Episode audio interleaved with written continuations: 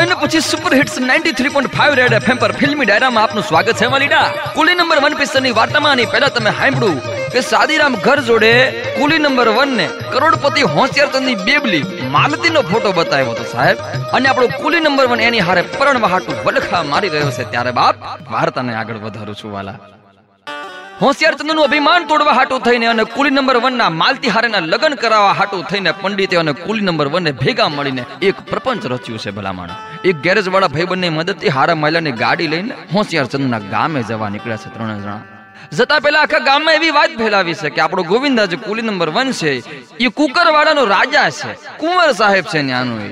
એને ત્યાં સાતસો પાડેલા હાથી છે. ઇઠ્યાસી એકરનું તો ખાલી બાથરૂમ છે.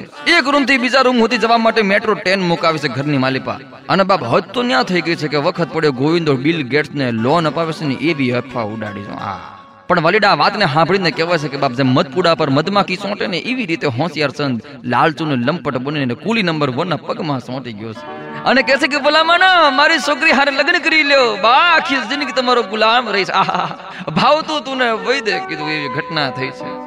હોશિયાર ચંદ એક એવો માણસ જે લાખોપતિ માણસને પણ પોતાના ઘરમાં ન ઘૂસવા દે.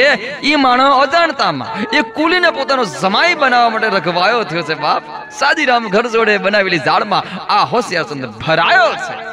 અને બીજી બાજુ આપણા કુલી નંબર વન ને એની ગમતી પદમણી માલતી હારે લગ્ન પાકું થઈ ગયું છે ત્યારે આગળ કેવા ભડાકા થશે બાપ, ઈ આપણે જાણીશું રૂડા મજાના વિરામ બાદ ફિલ્મી ડાયરા માથે કુલી નંબર વન પિક્ચરની વાર્તાની માલિપા on super hits 93.5 Ready FM બજાતે રહો.